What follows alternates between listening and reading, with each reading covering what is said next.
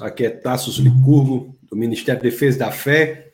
E eu quero dizer para vocês que uma alegria muito grande nós estarmos aqui reunidos todas as quintas-feiras, às 21 horas, para o nosso webcast É Proibido Não Pensar. No dia do, de hoje, nós iremos bater um papo aqui com o grande Saulo, Saulo Reis. Eu vou chamá-lo aqui, depois eu faço a apresentação dele pra, e depois a gente vê aqui os comentários. Antes disso, já vão colocando aí nos comentários, tá? Digam de onde vocês estão falando. Vamos, daqui a pouco eu vou ler alguns comentários. Mas deixa eu chamar aqui o Saulo aqui. Peraí, peraí. Deixa eu ver o Saulo aqui. Oi, Saulo, tudo bom? Tassos, que alegria estar aqui, viu? Rapaz, a alegria é toda minha. É uma honra nós termos a sua presença aqui. Pessoal, o Saulo é o vocês terem uma ideia aí, ele é o diretor do capítulo aqui do em São Paulo do Reasonable Faith, que é o ministério lá que é presidido pelo Bill Craig, William Lane Craig. Então, o Saulo é o nosso aí o representante aí em São Paulo do, do ministério do Bill Craig e iremos bater um papo aqui sobre sobre isso também, né, Saulo? É uma, uma responsabilidade, né, aí em São Paulo você dirigir esse capítulo Olha, é uma cidade muito grande, né? E São Paulo hum. precisa de mais mais apologetas ali vinculados ao Reasonable Faith para a gente evangelizar essa, essa cidade, viu? E é um desafio muito grande, a gente sabe, né? Acho que, claro, a gente percebe a dificuldade da apologética no Brasil, né? E, e ter, ter associado ao, ao Reasonable Faith, ele nos prover com muito, muito conteúdo, muito material importante para a gente discutir a fé de maneira racional, inteligente. E eu tô muito, assim, eu fico muito honrado de poder falar um pouco disso aqui no seu programa, viu, Tasso? Eu sinto, me sinto muito honrado de verdade, muito, muito alegre. Rapaz, é uma alegria muito grande a sua presença. O Saulo, que, que é um estudioso aí da matemática, né? E uma das áreas importantes que nós temos, e nós não temos assim tantos apologetas né, na área da matemática. Tem um John Lennox, que é, que é da matemática, né? E, Sim, lá de Oxford, né? De Oxford, um grande apologeta também. E temos o Saulo aí, o nosso aí, matemático aí. Ele, você vê, você olha para ele, você vê logo que ele tem um jeitão de matemático mesmo. Já quando eu me encontrei com ele, a última vez, eu digo, rapaz, você, olhando para você, você tem um jeitão de chefe de departamento de matemática de Universidade Federal. Ô, cabra exagerado, viu? Não, eu, eu conheço, eu conheço, olha aí. Só antes de nós começarmos nosso bate-papo, vamos dar uma, uma olhada aqui nos comentários, não é? Nós temos aqui o um comentário do Luciano Dantas Costa, ele diz assim, uhum. aguarde mais um ensinamento edificante. Que bom, Luciano, seja muito bem-vindo. Bem-vindo. O Rildo aqui diz assim: a expectativa, professor Tasso, eu sou um administrador da comunidade teísta respeitado. É uma igreja isso aí, Saulo? Coloca aí, Rildo. Isso... Eu já ouvi falar desse teísta respeitado, eu sei que eles têm uma página, mas eu não hum. os conheço pessoalmente. Eu, eu sei hum. que eles. Eu, eu, tenho eles na minha rede social, viu? Ah. Eu tenho eles na minha rede social. Tá. E o, o senhor toparia participar de uma live conosco? Desde já... No Rio, será um prazer, viu? Vamos só agendar aí, alinhar as agendas. Temos também aqui o, o, o, Rio, manda um WhatsApp para o WhatsApp do Defesa da Fé, que é o. Já, já comunica e já bota o WhatsApp para outras pessoas também quiserem comunicar conosco. Você manda aí, é 84 98185 1517. 84 DDD 98185 1517. Se você não tivesse lembrando desses quatro últimos números, você, você pensa assim, ó, 84 98185, ano da reforma protestante. Pronto. Aí, aí tem aí, aí tem aí o, o WhatsApp do Ministério da Defesa da Fé. Ó, Saulo, quem está aqui conosco também é o Ricardo, Ricardo Rodrigues. Ricardo, essa família aí é uma benção, Saulo. Você precisa conhecer, viu? Uhum. Família lá do, de Natal, lá do, do, da Igreja Defesa da Fé em Natal. Eles são uma bênção, não é? O, o nossa equipe colocou assim, ó, ainda dá tempo de divulgar o nosso link. É verdade, pessoal. Divulga aí o link do nosso bate-papo aqui com o Saulo, para que mais e mais pessoas sejam atingidas. Nós temos aqui a Elizabeth Andrade, dá boa noite a todos. Ela fala de Parnamirim, no Rio Grande do Norte. Muito bem-vinda, Elizabeth. E, e, e, Saulo, você sabe quem é que está conosco aqui também? Hum. O homem que fala japonês. Opa. O homem. É, o é o homem, Kelson. O Kelson, o homem que. Olha, olha aí, ó. Boa noite a todos na expectativa pelo episódio desta noite. O grande Kelson Mota, o homem que fala japonês. Rapaz, Kelson é uma pessoa muito querida nossa, né, Saulo?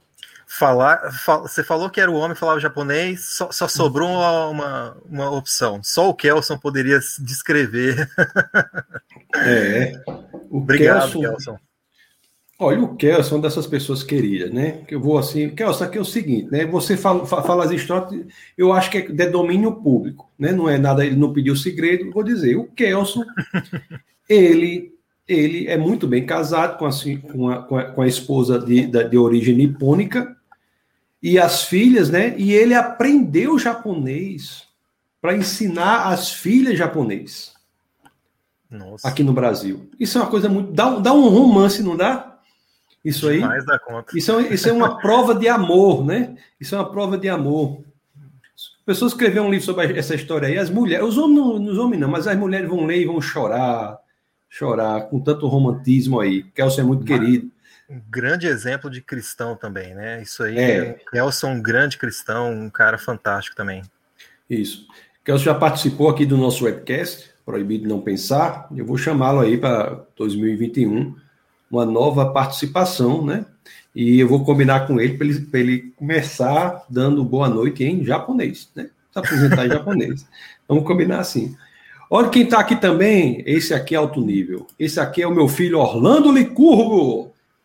Boa noite, tá dando boa noite, graça e paz, graça e paz, Orlando. Eita, a família tá toda aqui, ó.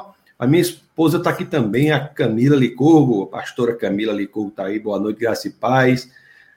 Graça e paz, seja muito bem. O Rio diz aqui, né, diz, boa noite, professor Tassi, aguardo você em uma futura live na comunidade, tá bom?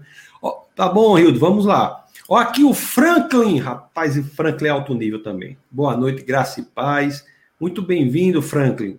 Pessoa boa, viu? Ele é casado com Rai. Franco Casal, nota 10.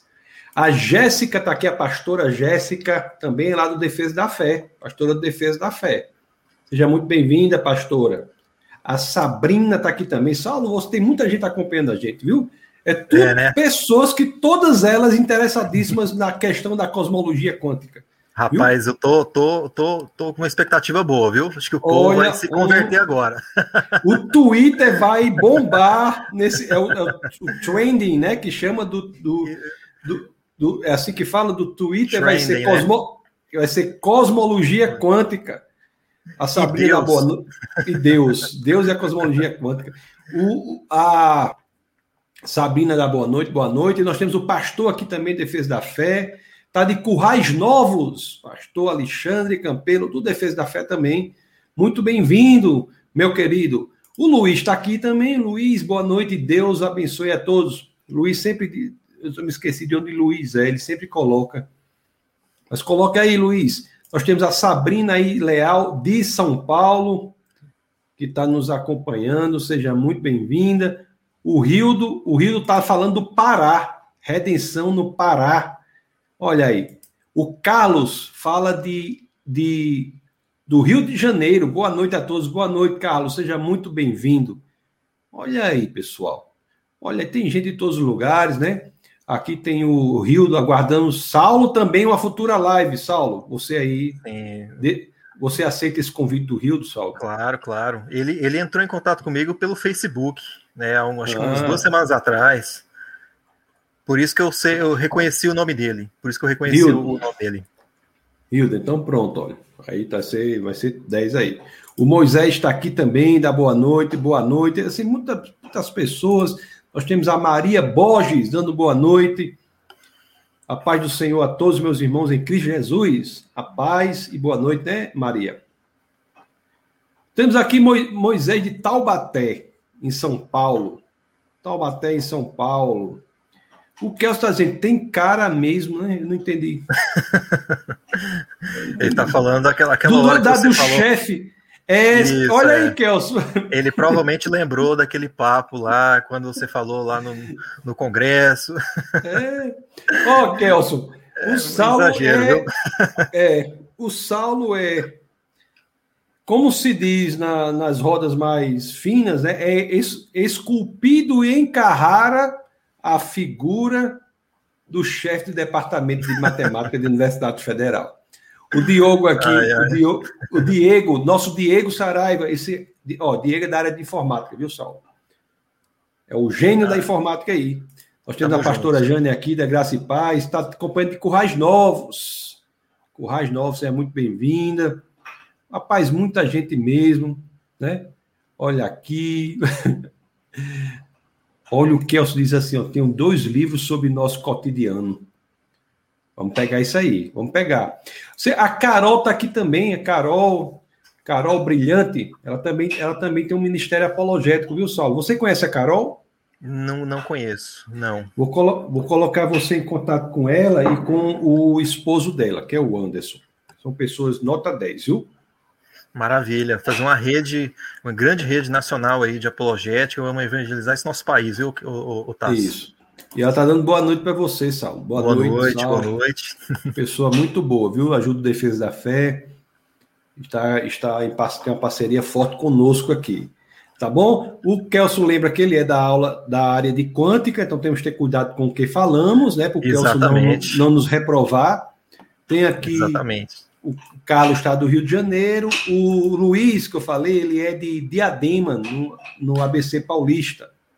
Não é? Aqui pertinho. E temos a, é, temos o João Francelino aqui também, que é lá do Defesa da Fé, uma pessoa maravilhosa. Ele, a sua esposa e seu grande filho, o Jordan. Grande filho. Saulo, vamos começar o nosso bate-papo de hoje sobre a cosmologia quântica. Cosmologia quântica, né? Eu vou começar perguntando a você, né, o que é cosmologia quântica, Saulo? Rapaz, né? É, uma, é, um termo, né? Se você, você, ouve isso, imagina, né? Você ouve esse termo, você vai ficar um pouco assustado, né? Poxa, é. cosmologia já é uma coisa altamente avançada, né? E aí vem alguém e coloca a palavra quântica ainda. Então, você complicou tudo, não é isso? Hum. então, bom, vamos lá. O que, que é cosmologia? Basicamente é o estudo, né, da estrutura do universo, né? Cosmologia, estrutura, a, a, a, o estudo do cosmos, né, da estrutura do cosmos. Não, não, não pode confundir cosmologia, por exemplo, com astronomia. Né? astronomia é o estudo da interação de sistemas planetários, de planetas, de estrelas, né, dentro do universo já existente, né, dentro de uma estrutura. Agora, cosmologia é, é o estudo da própria estrutura do universo, né? Cosmologia, né, a união das duas palavras, como você disse, cosmos e logos, né? O, o, o, verbo logai, né? É o discurso, o estudo sobre o cosmos. A razão do cosmos, né? Isso aí. Hum. E agora, essa palavrinha quântica, né? Relembra, lembra a gente de algo pequeno, não é isso? Né? Da mecânica quântica. Então, você está juntando aí duas, duas palavras que estão remetendo a dois dois domínios completamente diferentes, né? Ao, ao cosmos ao, muito grande e ao mundo do muito pequeno, o quântico, né? Então, como é que como é que faz sentido essa expressão, né? É, cosmologia quântica, no fundo, é, é, é o estudo né, da, do, do, universo nos seus estágios iniciais, né? Quando ele era pequeno o suficiente, né? quando ele era pequeno o suficiente para que as leis da mecânica quântica fossem aplicáveis a ele, né, ao universo nesse estágio inicial, né? É, acho que uma boa parte aqui da audiência já deve ter ouvido falar da teoria do Big Bang, né, de que todo o universo teria surgido a partir de uma singularidade, né, a partir de um ponto de volume zero, né, num, num tempo finito aí do, do, do passado, não é isso? E, e a cosmologia quântica é o estudo do universo logo no momento inicial da sua existência, né? No chamado tempo de Planck, né? Então, tempo então, então Saulo, só, só para nós esclarecermos, né, para ficar bastante claro aí, Porque até onde nós sabemos, assim, existe um, existe um intuito de criar uma teoria geral, né? Mas até onde nós sabemos, os movimentos, as leis que se aplicam a, a, ao mundo quântico são umas e as leis que se aplicam ao mundo não quântico são outras. Isso mesmo, é, as leis que se aplicam ao mundo do micro, né? As uhum. leis da mecânica quântica. Agora, as leis que se aplicam ao macro, né? A teoria da relatividade geral são outras. E, outras leis. E, e são, são leis que muito diferentes das leis da mecânica quântica, e, no entanto, as duas não conversam. Né? A, a, a formulação inicial delas, que prevalece até hoje, elas são, é, é, é, são leis da física, elas funcionam, elas descrevem de verdade a interação entre os corpos, né? Só que as duas leis, por serem aplicadas em domínios completamente diferentes, elas não conversam. É. E, porque o, só pra, porque o, o, a, o macro, a relatividade, o micro, a quântica. Então, quando o universo era muito pequeno, ainda não havia tido uma grande expansão, naquele momento bem inicial, ele era tão pequeno que as leis que conhecemos para o macro não se aplicam. Não é por isso se, se, o que se aplicaria seria, eventualmente, as leis da quântica, da mecânica quântica, por isso que há a junção desses dois termos, cosmologia quântica Perfeito. Porque são é leis, leis que se aplicam ao mundo micro quando o universo era micro. Exatamente. No é. instante é. inicial da sua, da sua existência, né? Uhum. É, as leis da, da, da, da, relatividade geral, que é a gravidade de Einstein, não se aplicaria uhum. ali, porque elas são leis que se aplicam ao, a, um, a uma extensão muito grande de espaço, né? E não é o caso do, do universo no começo mas também e esse tempo, mecânica... esse tempo que você estabelece aí, né, que é o universo antes do tempo chamado tempo de Planck, né, que é 10 elevado a menos 43 segundo. Isso então, é. Aproximadamente então é... é 5, 8, se não me engano, vezes 10 a menos 44 e arredondam para 10 a menos 43. Né? Aí... É como se fosse 0,4. São 43 zeros. 0, 0, 0, 0, 0, 0, 0. Isso mesmo. 43 zeros, um segundo. É, é, um, é, um, é, um, é um, um período de tempo, assim, inimaginavelmente pequeno, né? Se você acha que é, o tempo... Para as pessoas, acho que terem uma é, é até difícil de explicar esse período de tempo, não é verdade? 10 vai dar menos 43 é, segundos, né? Só para ter uma ideia, o tempo que a luz gasta para vir do Sol até nós é de aproximadamente 8 minutos e 20 segundos, não é isso? É, a luz, a velocidade da luz consegue dar seis voltas no planeta Terra, no, no, no plano equatorial, por exemplo. Então, assim, é, é para você explicar essa quantidade de tempo, eu, eu fico tô, tô imaginando aqui um, uma analogia, viu? O tempo que a luz demora para percorrer um, um, um, fio de cabelo. Acho que até menos que isso, muito menos que isso. Então, é, é um intervalo de tempo assim inimaginavelmente pequeno, é infinitesimal, infinitesimalmente pequeno. Então, nesse princípio aí, nesse pequeno tempo aí, as leis que se aplicam ao universo não eram as leis que conhecemos, a relatividade. De modo algum. Inclusive, Sal, tem até um vídeo, Defesa da Fé, sobre Deus e a mecânica quântica. Eu vou até colocar o link depois na descrição desse vídeo, para quem quiser. É só explicando sobre a questão da mecânica quântica. Eu vou colocar. Sim, então esse aí, você explicou muito bem, Saulo, a, a, a ideia da, do termo cosmologia quântica. Cosmologia quântica, né? Então, vamos lá. Então, então, nesse tempo inicial aí, que é o tempo de Planck, o universo atendia a leis diferentes. As, as, as teorias de Einstein não se aplicam ali. Não é? Tudo era diferente. Então, quais são os modelos que nós temos que descrevem o universo nesse momento inicial? Olha, é, pelo menos até o momento, né, é, não existem os é, existem modelos, só que esses modelos eles ainda não tá, estão longe de adquirir um consenso, né? É, é, é, é, existe ainda muita discussão sobre eles, né? E existem muitas falhas neles, né? Mas na medida em que eles descrevem realidades palpáveis, né? É, pelo menos aquilo que é bem descrito por esses modelos, é, antes de falar dos modelos, eu queria dizer isso, né? Que mesmo que você pegue qualquer um dos modelos e pegue aquilo que eles trazem de verdadeiro, né? De, de, de previsão física, né? Esses modelos implicariam numa na existência de algo maior do que esse universo, né?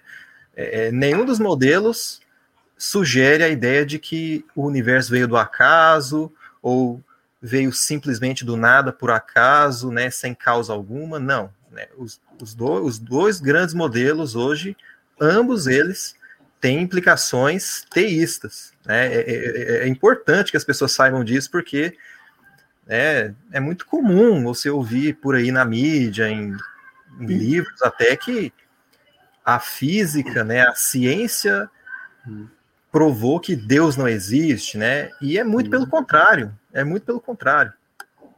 Inclusive, né? Inclusive, os dois modelos que, que você está dizendo são os dois modelos mais bem é, sucedidos, assim, né? Nessa questão da cosmologia quântica, e, e você diz que nenhum dos dois tem implicações ateístas. Nenhum. Embora um, embora um dos modelos seja feito tenha sido feito por alguém feito. que é, por um ateu, né? Que é, que é o Hawking. Exatamente. É, o modelo, os dois modelos, né, são o modelo de Hartle Hawking, né, James Hartle e Stephen Hawking, né, foi o primeiro modelo, foi a primeira tentativa de formular uma física que descreva o, esse estágio inicial do universo, né, onde as leis da mecânica, onde as leis da física relativística não eram aplicáveis, né, e Isso. A aplicação da mecânica quântica a esse universo, né? É, a tentativa de Hartle e Hawking foi a primeira, né? Hum. E Hawking tinha essa intenção, Otassos, tinha essa intenção, na verdade, de é, aquele é, de, de, desprovar que o universo precisaria de um começo, né? Na verdade, foi uma tentativa, né? Uma tentativa dele. E o que acontece, né? O modelo de Hartle-Hawking é um, foi o primeiro, e alguns anos depois surgiu o modelo de Alexander Vilenkin. O Alexander Vilenkin, né? Só colocando aí um pouco antes para o pessoal, ele já era um pouco mais, digamos assim, é, sensível, né, a certas questões filosóficas. Então ele já deixou as portas abertas para as implicações ou teístas ou ateístas, né? É. E o que se percebe é que existem muito mais implicações teístas do que não, né? É. O, então é o, o que eu chamo é o Vilenken, é o Veliken, ele ele mais dois, né? Cientistas, eles, eles tiveram uma descoberta muito importante naquela naquela conclusão de que todo o universo em expansão necessariamente, né, tem de, tem de ter sido originado, tem de, tem de ter vindo a existir, tem de ter sido criado, não é isso? Isso, é. é, é Alan Guth, é, Alexander Vilenkin e o outro, eu não estou me lembrando agora, mas ele, é, esses três cientistas é, formularam um teorema, né, que um teorema com, e usa uma matemática altamente avançada, né, sobre a, a, as geometrias possíveis do universo e quaisquer geometrias que fossem é, usadas para explicar a expansão do universo, elas implicariam de que esse universo teria que ter um início, né, um ponto inicial. Não, não tem como o universo surgir a partir do nada, né? Isso é uma é um teorema matemático, né? Então, assim, para chegar surgir, alguém... surgir por acaso. Isso, é surgir do nada e por acaso. Né? Por acaso. E, e, outra coisa, Saulo, que, que interessante é o seguinte, porque Einstein ele já havia se deparado com essa dificuldade, não é? Quando ele, quando ele aplica a teoria, a, a, a geometria na relatividade é a geometria de Riemann, né? Riemanniana, e, e sempre dava um modelo de universo com origem e ele coloca aquela constante na relatividade, que é a constante cosmológica, para tentar dar um modelo de universo sem origem, e a matemática não não permite. Não deixa, não deixa. Então, quer dizer, então, o que Velikan e seu grupo faz é demonstrar que essa dificuldade que Einstein teve, na realidade, é uma dificuldade para qualquer modelo geométrico por trás do universo. Qualquer geometria, e Einstein, uma coisa que fica impressionado com Einstein, Saulo, é que ele ele, ele vai para a geometria riemanniana, que é totalmente contra o, bom, o senso né, comum. O senso é uma, comum, é. é uma geometria que é contra o senso comum, e ele diz essa geometria que mais bem descreve o universo. Então, o que Velen diz é qualquer modelo geométrico por trás do, de um modelo de universo necessariamente leva a, a um universo com origem. Exatamente. Até a ideia do multiverso, viu? Não é simplesmente o universo, né? Existe a tentativa, né, de explicar este universo, né, o ajuste fino, né, das constantes e condições iniciais desse universo pelo multiverso, né? Só que até a hipótese do multiverso entraria dentro do teorema de é, Bord, Guth e Vilenkin. É. Ou seja, até o multiverso, que foi a tentativa de explicar este universo a partir de outros universos, um grande, uma, um grande aglomerado de universos, até essa outra tentativa se encaixa dentro do teorema. Então, assim, é. não tem saída. Os caras não têm saída. O, o, o, qualquer tentativa de explicação da origem do universo vai se encaixar nesse teorema e, portanto, tem que ser explicado a partir de uma origem, é, um ponto originário, né? Com então, então vamos lá. Então vamos lá. Nós já aprendemos o que é cosmologia quântica, né? A que ela se aplica, aplica lá o universo até o, no tempo de Planck, que é 10 elevado a menos aproximadamente 10 elevado a menos 43 segundos. E nós vimos que há dois modelos que são mais conhecidos né, da cosmologia quântica. Uma é de Harrow e Hawking, que inclusive é um ateu, né, o Hawking, e a outra é de Alexander Velikan. E nós vimos, é nós vimos também que todas as duas têm implicações teístas, porque leva ao universo com origem. Agora, vamos falar dos defeitos da de Hawking e, e ver por que, que a de Velikan é mais bem sucedida, assim, no ponto de vista conceitual. É, o, o que acontece é o seguinte, né? Ambos os modelos não, não tem como né, eles fugirem da, da singularidade, não tiveram como fugir da singularidade embora esse teorema que a gente acabou de falar, de Bord, Guth e Lenkin, é, ele tenha sido, se não me engano, concebido em 2003, então é relativamente recente, né? É relativamente recente. Mas o modelo de, de Hartle Hawking, ele, se não me engano, ele é de 1983, se não me engano, tá? É, e nesse modelo, o que ele tenta fazer é, bom, é um, digamos assim, é um, um, um grande mecanismo matemático para tentar é, explicar as geometrias que, esses, que, o, que o universo vai adquirindo na sua expansão, né? É a partir daquela aquela singularidade inicial, né, daquele ponto inicial de volume zero, né, onde supostamente toda a massa do, do universo que iria se iria aparecer estaria concentrada, né? É, ele tentou fabricar né, uma lei universal, né, uma lei da uma lei geral da, da, da, da gravidade quântica, de gravidade quântica, que explicasse o desenvolvimento deste ponto, né, através de geometrias que fossem se expandindo e dando origem ao universo, né? Parece uma coisa muito louca isso, mas é, assim, é, é, o que os físicos teóricos fazem, né? Tentar achar um mecanismo pelo qual algo se desenvolve, né? No caso, o universo. E aí, para fazer isso, né? Para tentar descobrir né, esse, esse mecanismo, esse, essa, digamos assim, esse processo matemático de desenvolvimento né, da, da, da geometria do espaço, da expansão, eles têm que solucionar, né, achar uma solução para uma equação, né, uma equação chamada de Wheeler-DeWitt, né, que foram dois, dois cosmólogos também que conceberam uma, uma, fórmula matemática que era uma, uma equação diferencial, tá? Vamos falar o, o termo certo aqui.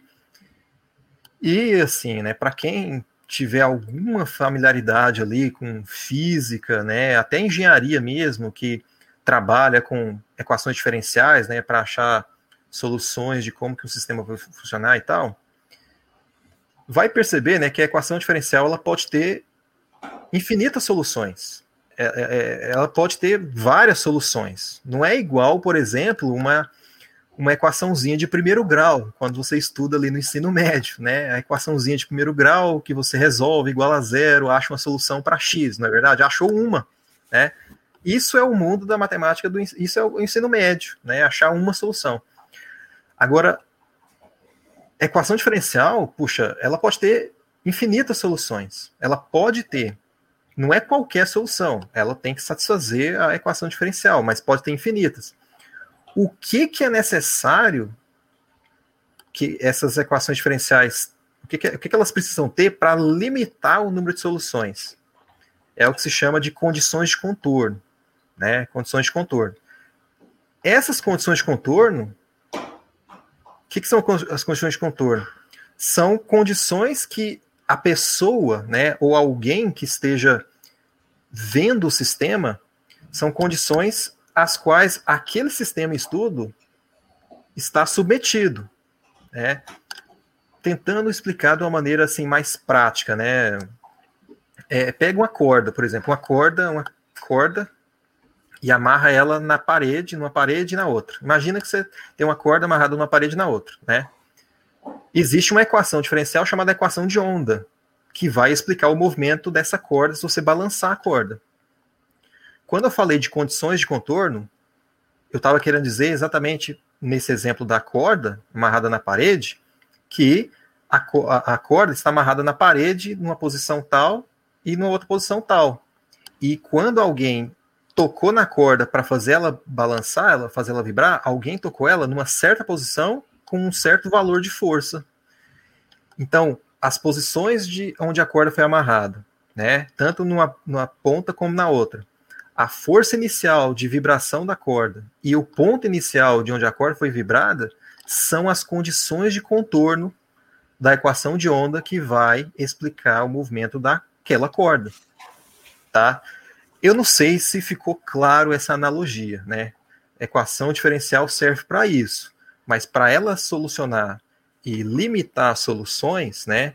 Você tem que ter as condições de contorno que alguém tem que dizer quais são, né? Tem que ser, tem, tem que dizer no sentido, eu estou vendo que está amarrado num ponto, amarrado no outro, eu vou encostar, eu vou dar o toque nela, né, num certo ponto com uma certa força. Então essas, essas informações são vêm de fora né, da equação diferencial.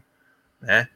Então, é mais ou menos isso que o, o, o Stephen Hawking e o James Hartle fizeram né, com a equação de Wheeler-DeWitt. Né? A equação de Wheeler-DeWitt seria uma equação diferencial que junta os princípios da mecânica quântica, da física relativística de Einstein, unificaram ela num corpo, numa fórmula matemática só, né, na forma diferencial. E aí o que acontece? Eu estou viajando muito aqui, né? É, vamos, vamos, vamos, vamos, vamos só dizer que foi o pro, problema maior disso tudo foi talvez o preço, né, que eles tiveram de pagar na transformação do conceito de tempo, né? Isso é isso que eu ia falar é. mais tarde, né? Porque então tá, então vamos, a gente já pode mostrar isso aí, porque o preço a pagar para que houvesse uma, um, uma coerência, vamos dizer assim, formal na teoria de Hawking e Harrow foi que o tempo é, é, era muito mais para que isso, para que desse certo, o conceito de tempo para eles era muito mais radical do que é, por exemplo, para Einstein, que é um tempo que é indissociado do espaço. Então, para Hawking, nessa, nesse sistema dele, o tempo tem de ser considerado como imaginário. Exatamente. Ele não seria um tempo real, né? E, é. e aí é, você fica pensando, né? Claro, esse modelo atraiu muitas críticas, porque embora ele supostamente tivesse rejeitado né, a singularidade, o que no fundo não foi, mas aparentemente deu essa impressão, né? Eles, eles só conseguiram achar soluções para a equação de Wheeler-DeWitt, né? Eles conseguiram achar soluções, só que com o custo de quê? Né? De fazer uma transformação matemática que não é errada, só que quando ele faz isso, ele não consegue voltar mais para a realidade. O tempo foi transformado em tempo imaginário. É. E Fica aí uma obra de ficção, né? Quer dizer, aí, nós é, virou Nós temos um sistema né? de. Oi, desculpe, Saulo. O quê? Não, virou ficção científica, né? É, exato. Nós temos é um sistema de pensamento criado por eles que encontra uma certa coerência interna, mas não representa a realidade, porque o tempo que esse sistema descreve é um tempo que, que não tem uma direção só. É o tempo, por exemplo, que não, que, que não é passado, presente e futuro, que é o que nós, nós que estamos na dimensão temporal experienciamos.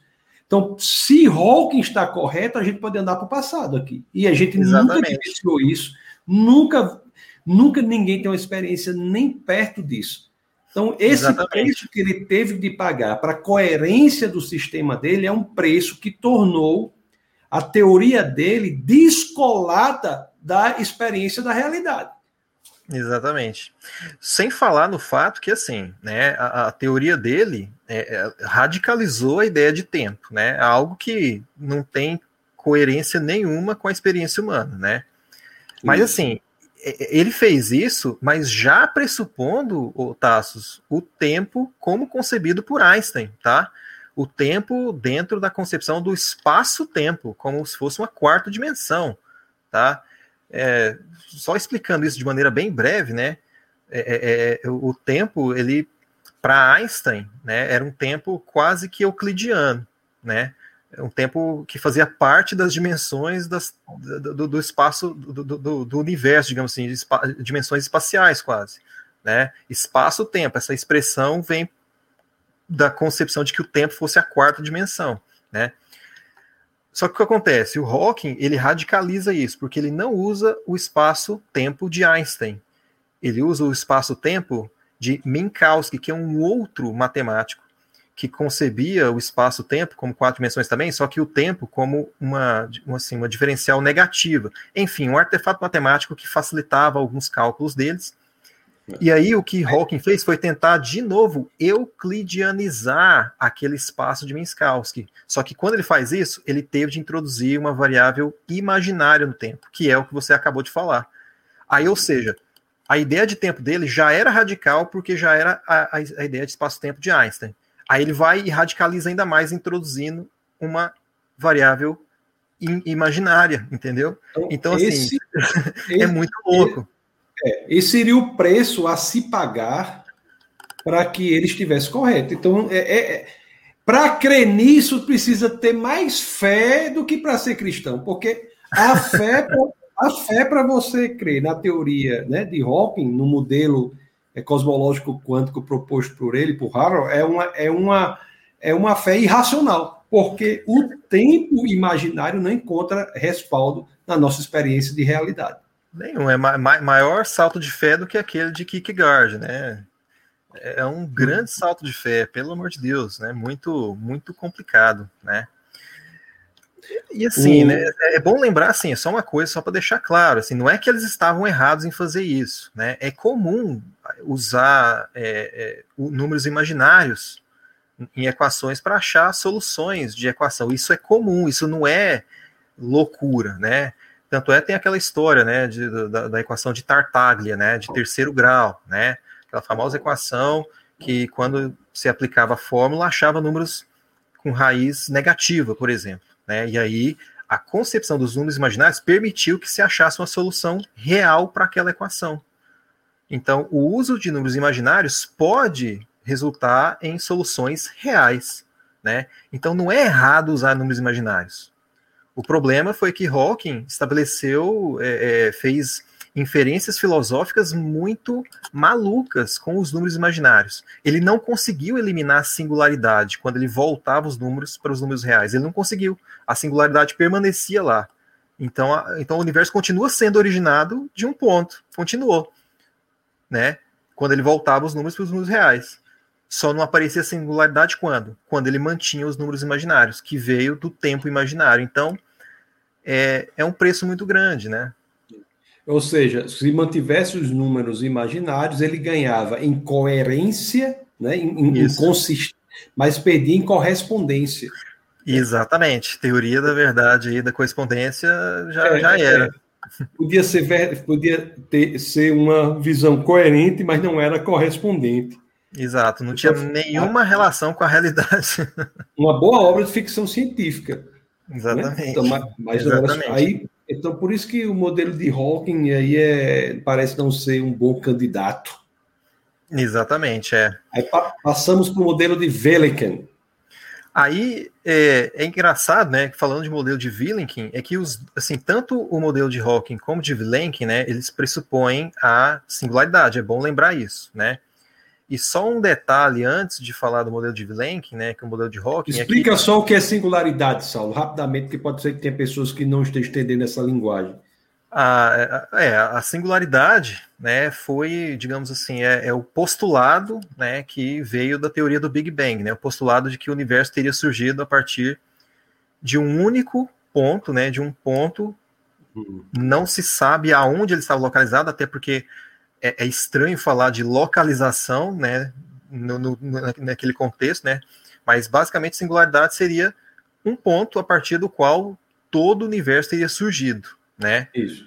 E era um ponto que apareceu, ele simplesmente apareceu, né? Ele, ele estava lá e a, a partir de um momento, um certo momento, o resto, o universo se expandiu a partir daquele ponto, né? O, o, o Saulo, o, o Kelson aqui faz uma observação que eu vou só colocar agora para que a gente não para que as pessoas não entendam errado, né? Quando nós falamos aqui, ele diz assim, ó, deixa eu colocar o que ele diz aqui. Ele diz assim, ó, ele diz assim, ó. Lembrando que apenas, apenas que o tempo imaginário não é relacionado à imaginação, mas à estrutura de números imaginários. Tá? Porque às vezes a gente, se tem alguém que não é da área, pensa que quando a gente fala tempo imaginário, está pensando que é tempo da psicológico. Né? É. Tempo, tempo imaginário Sonhando, não sonho, né? é, tempo imaginário não é sinônimo de tempo psicológico, mas aqueles aqueles que, que recebem, um, um, como você disse ali, o elemento do, da constante imaginária, né? O izinho. O izinho, que, é. É, que, que é elevado ao quadrado dá menos um, né? É, é, é, o número imaginário, né? Um número. É, imaginário é só uma palavra, né? É, na verdade, é isso que precisa ser falado, né? A gente fala de número imaginário, mas assim, a imaginário é só a palavra, né?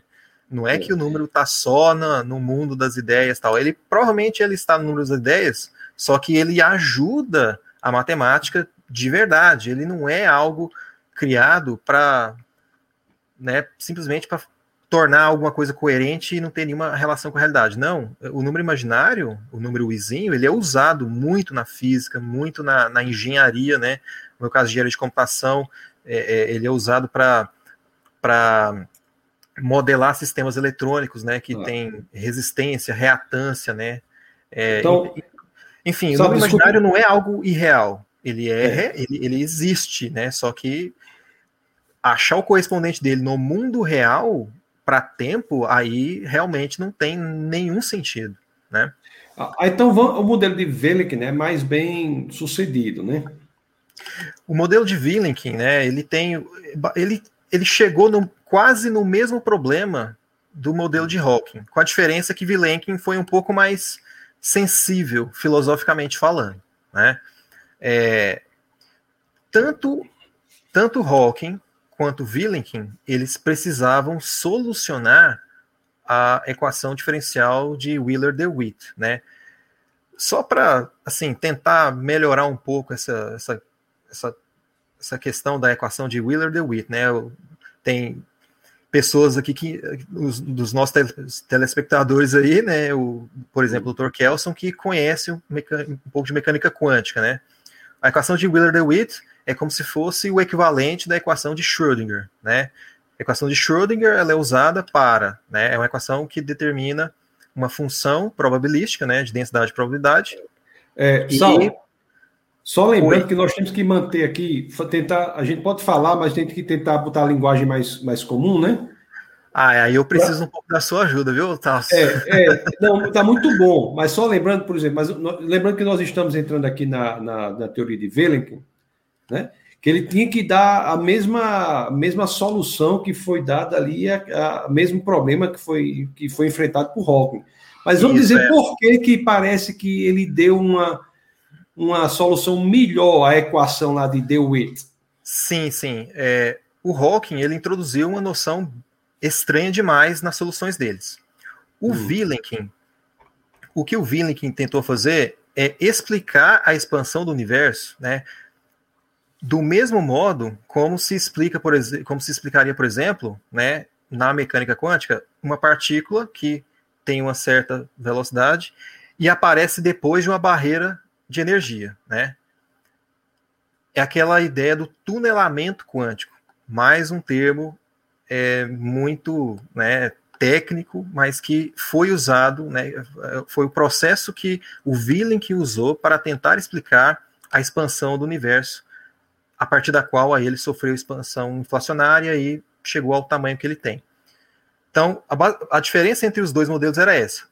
Hawking tentou usar um modelo eh, de, de um processo matemático de, de, de, mudança né, geométrica pela introdução de um tempo imaginário, o que não tinha relação nenhuma com a realidade.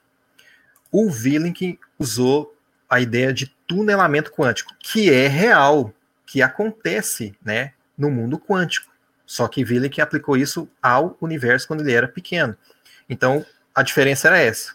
Willink usou um processo real, né, um processo físico que é, poderia acontecer, né?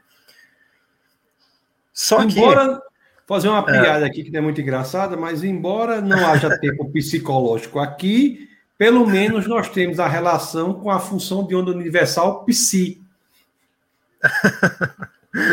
Isso. O, o, psi é, basicamente era uma, é a função de onda que Willink usou né, para achar, pelo tunelamento quântico, a, a, a, solução da equação de Wheeler-DeWitt, que seria as condições para que o universo existisse. Né? Aí ele achou, por tunelamento quântico, uma solução. Né?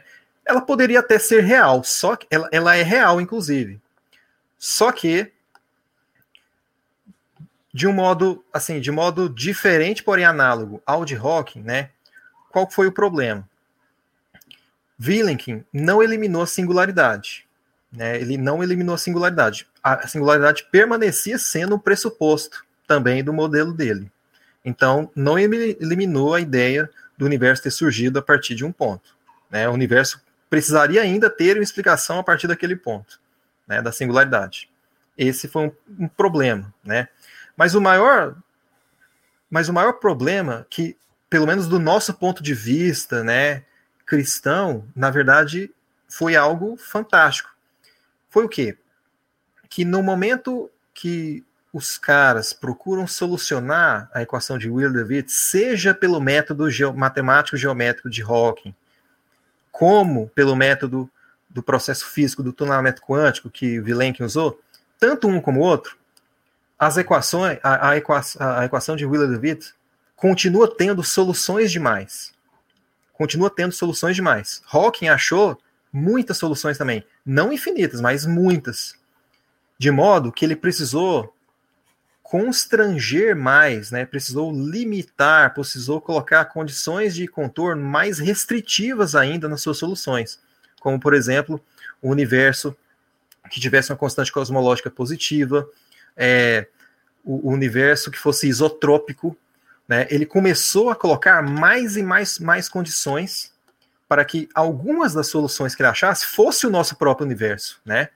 Ele não, não faria sentido para um físico achar uma solução de uma equação que não descrevesse o nosso universo. Não tem sentido, né? Aí não tem por que ele estar tá fazendo física, né?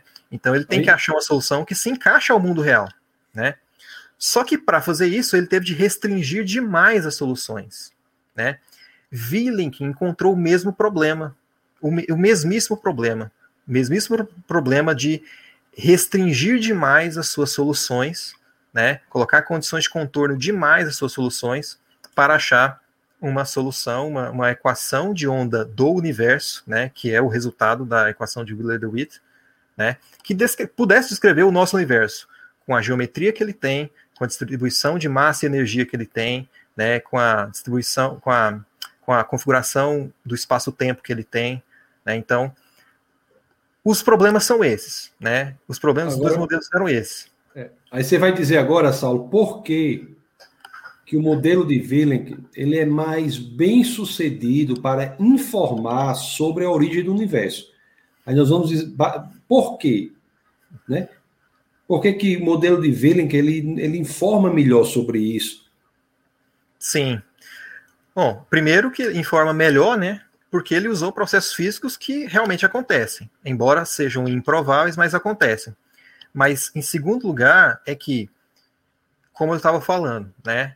As, eh, as soluções da equação de DeWitt podem ser infinitas. Só que quando você coloca condições de contorno, elas vão sendo restringidas, né? E quando você vai colocando mais e mais condições de contorno, elas vão ficando mais e mais restritas. Vilenkin, ele foi explícito na, no, no livro dele, né, no, no, na obra dele, em que ele expôs, né, ele publicou assim, é, de maneira mais popular o seu modelo, né. Ele deixou mais claro, né, para o mundo, né, ao contrário de Hawking, que acabou... Qual, qual livro? Many, Many, Worlds in One? Esse mesmo, Many Worlds é, in One. É, muito, Esse... muitos eu não sei Esse... se foi traduzido, mas de qualquer maneira o livro está aí, em inglês, para quem quiser, Many Worlds, Worlds in, in One. Muitos, muitos mundos em um, né? Não sei como foi traduzido. Isso, é. Não, não, eu, que eu saiba, não existe tradução, tá? Que eu saiba, hum. não existe tradução. É curioso que existe a tradução dos livros do Stephen Hawking, né? Que é. não é um modelo tão legal. Agora, o do Villain, que é. é o modelo mais interessante, não tem em português. Então, acho que é uma oportunidade boa para nós aí, né? É, Mas, então, Agora... o Villain é mais bem sucedido o modelo dele, porque ele é mais é. próximo da realidade, é mais próximo da experiência, mais próximo da, da vivência real. Com certeza. Enquanto, é. E enquanto Hawking não, né? Agora, Villain, ele foi mais sensível filosoficamente, porque ele deixou aberta a possibilidade, né, de que houvesse algo é, por fora do universo que fizesse essas, essas restrições, nessas condições de contorno da equação, né? Porque ele fez questionamentos no livro que remetiam a, a, a essa implicação teísta, né? Embora não fosse explícito, mas pelo menos ele deixou aberto, né? E é curioso porque essa ideia que nós estávamos falando, né, é, de colocar mais e mais condições, né, de, de, restrição às soluções das equações. Isso, né, do ponto de vista do, do, do design inteligente, é muito relevante, porque isso representa infusão de informação. É você, por fora do sistema, contorná-lo, você controlá-lo por fora, né? Então, isso remete à ideia de que, puxa, realmente houve algum tipo de controle por fora do universo, né? Só, só esclarecendo, Saulo, porque em Velekin você disse que ele deixa mais aberto, mais claro a necessidade de uma ação externa, né? Aí é porque tudo que falamos da teoria dele não, não configura tudo que foi falado como condição suficiente. Exatamente a teoria dele descreve condições que têm de existir para o universo tal como conhecemos, mas elas por si sós não são suficientes. Tem que Exatamente. ter mais coisas. Filosoficamente falando, são condições necessárias, porém não suficientes. Exatamente. Então, é, é um universo, é, é uma teoria aberta. É uma teoria, é quase que o teorema da incompletude, né? Então, exatamente. É, é, quase que é o teorema da incompletude de, de, de Gödel. É. então nós temos aí uma teoria que, ela, que ela é, ela é traz elementos necessários, porém insuficientes, trazendo a necessidade de um agente externo para agir. Então de um, isso é, de um controle externo, pelo menos, né?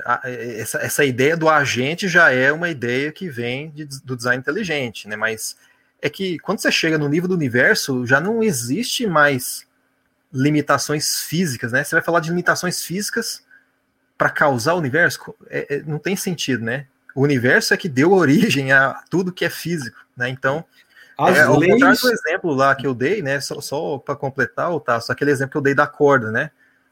Alguém estabeleceu que a corda fosse amarrada em tal lugar, tal lugar, e, e deu um, um, pitaco na corda para ela começar a vibrar num certo ponto com certa força. Ou seja, esse alguém tinha limitações, impôs limitações físicas na corda.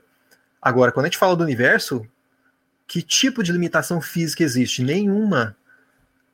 Não existe limitação física nenhuma. Foi total, né? Agora uma inferência já que é feita no design inteligente é de que é de que o universo teve aquelas condições de contorno por causa da vontade de alguém, né?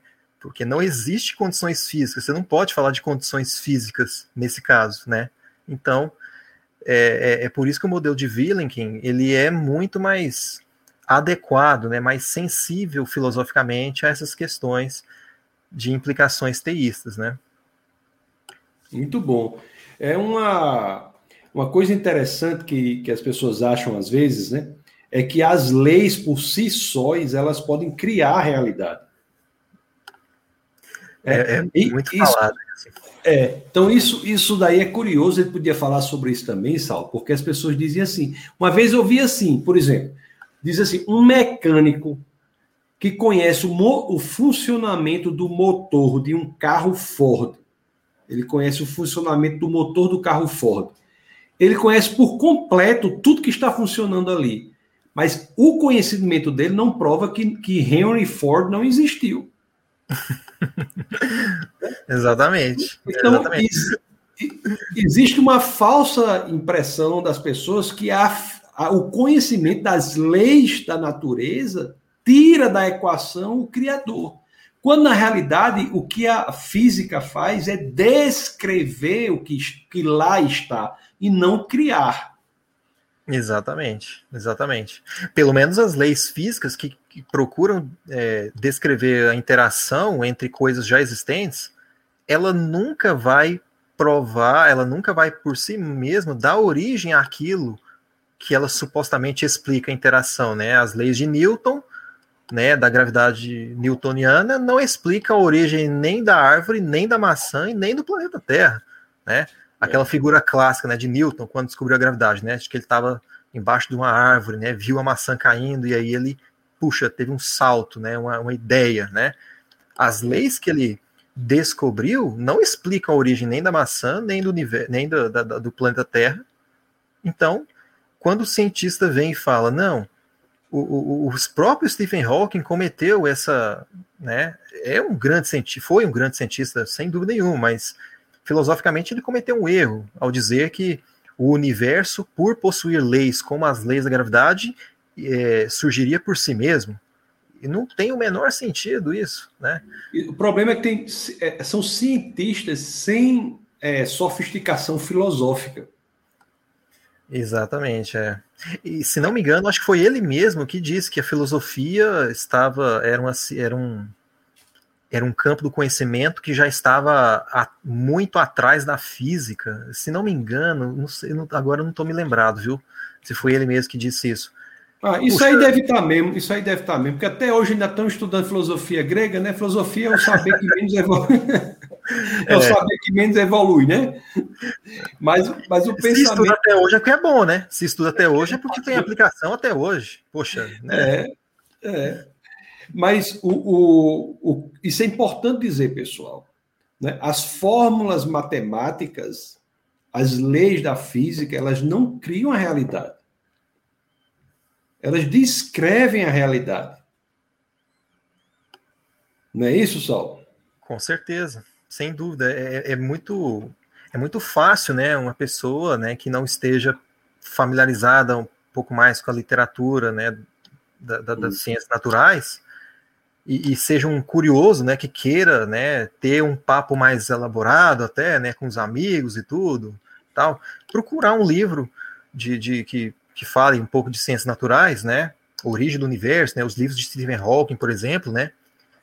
Só que existem muitos, assim, se, você for avaliar fi, filosoficamente mesmo, a fundo, algumas afirmações cruciais que eles fazem nesses livros, você vê que elas não têm uma boa, um bom assentamento, elas não fazem sentido filosoficamente falando, né? Como essa de Hawking, por exemplo, de que só por causa do universo ter uma lei como a lei da gravidade, o universo surgiria por si mesmo. Não tem o menor cabimento isso. Né? Esse tipo de ideia é muito comum em livros, eh, revistas, né, que, que tem um propósito de popularizar a ciência, e aí acaba que as pessoas ficam, digamos, com uma impressão errada da ciência, né, de que a ciência não é, é, provou que Deus não existe, provou que Deus não é mais necessário para fazer ciência e, e um monte de outras afirmações que, que não, não, não passam pelo escrutínio filosófico de verdade, né? Então, Saulo, então diante, diante de tudo que nós falamos, a, conclu, a conclusão é, é uma conclusão que, que diz assim, né?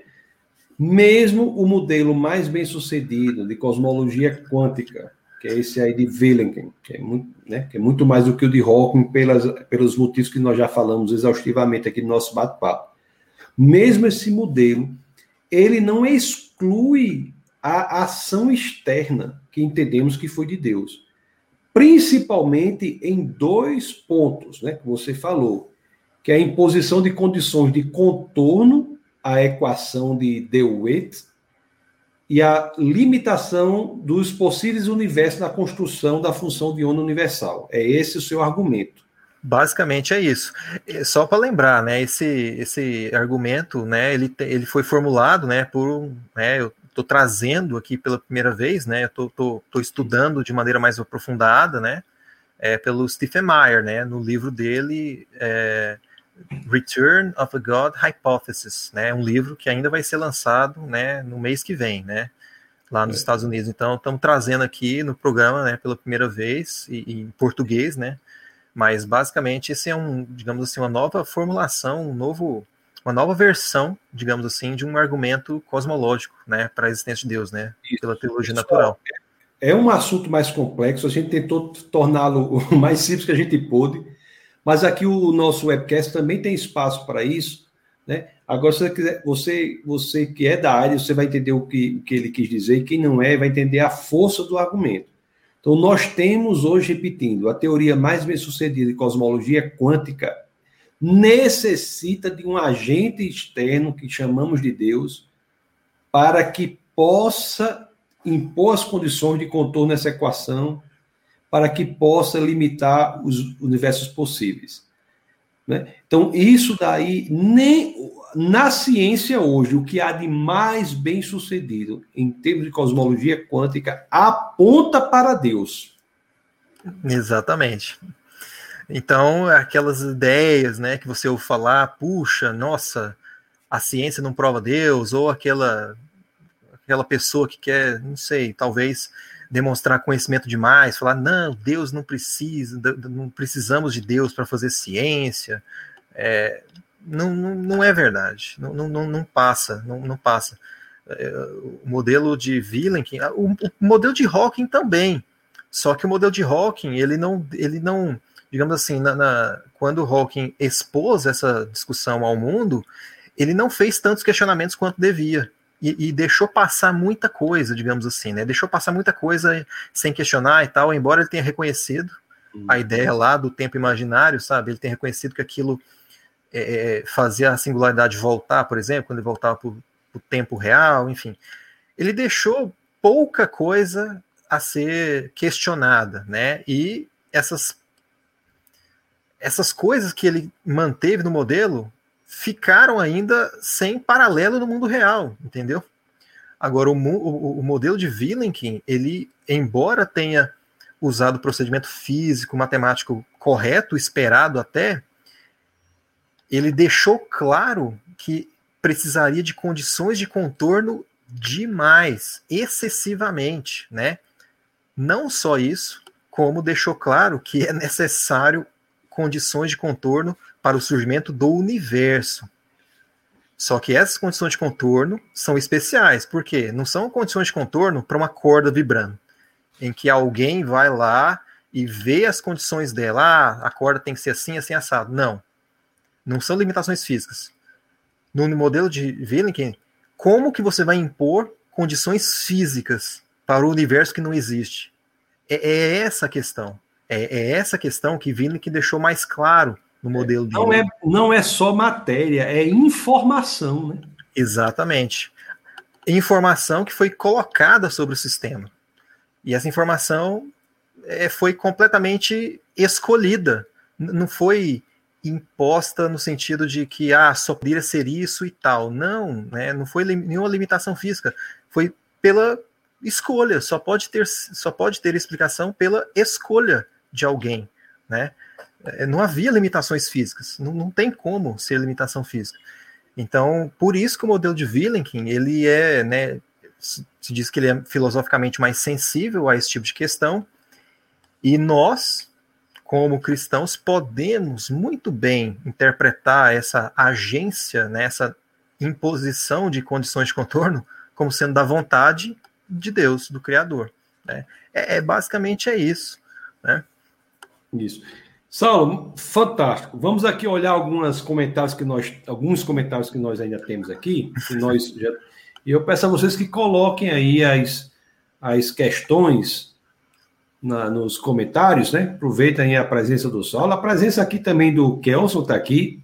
Eu, eu vi que tem comentário aqui, daqui a pouco nós vamos ler, da grande cientista da biologia, da, da, da sistemática, da taxonomia, a professora Mariana. Vamos já falar. Poxa, só gente, só gente forte é. aqui, hein? Rapaz, é um. Vamos olhar aqui, ó, temos aqui o Carlos disse que é a primeira vez que está ouvindo aqui, né? Lá da, de Rio de Janeiro, seja muito bem-vindo. O acho que eu já falei aqui, né? O, já falei que o Luiz aqui fala de, lá do ABC Paulista. Né? A Cláudia diz assim: ó, boa noite, agradeço ao Senhor por tanto conhecimentos que glorificam o nome dele.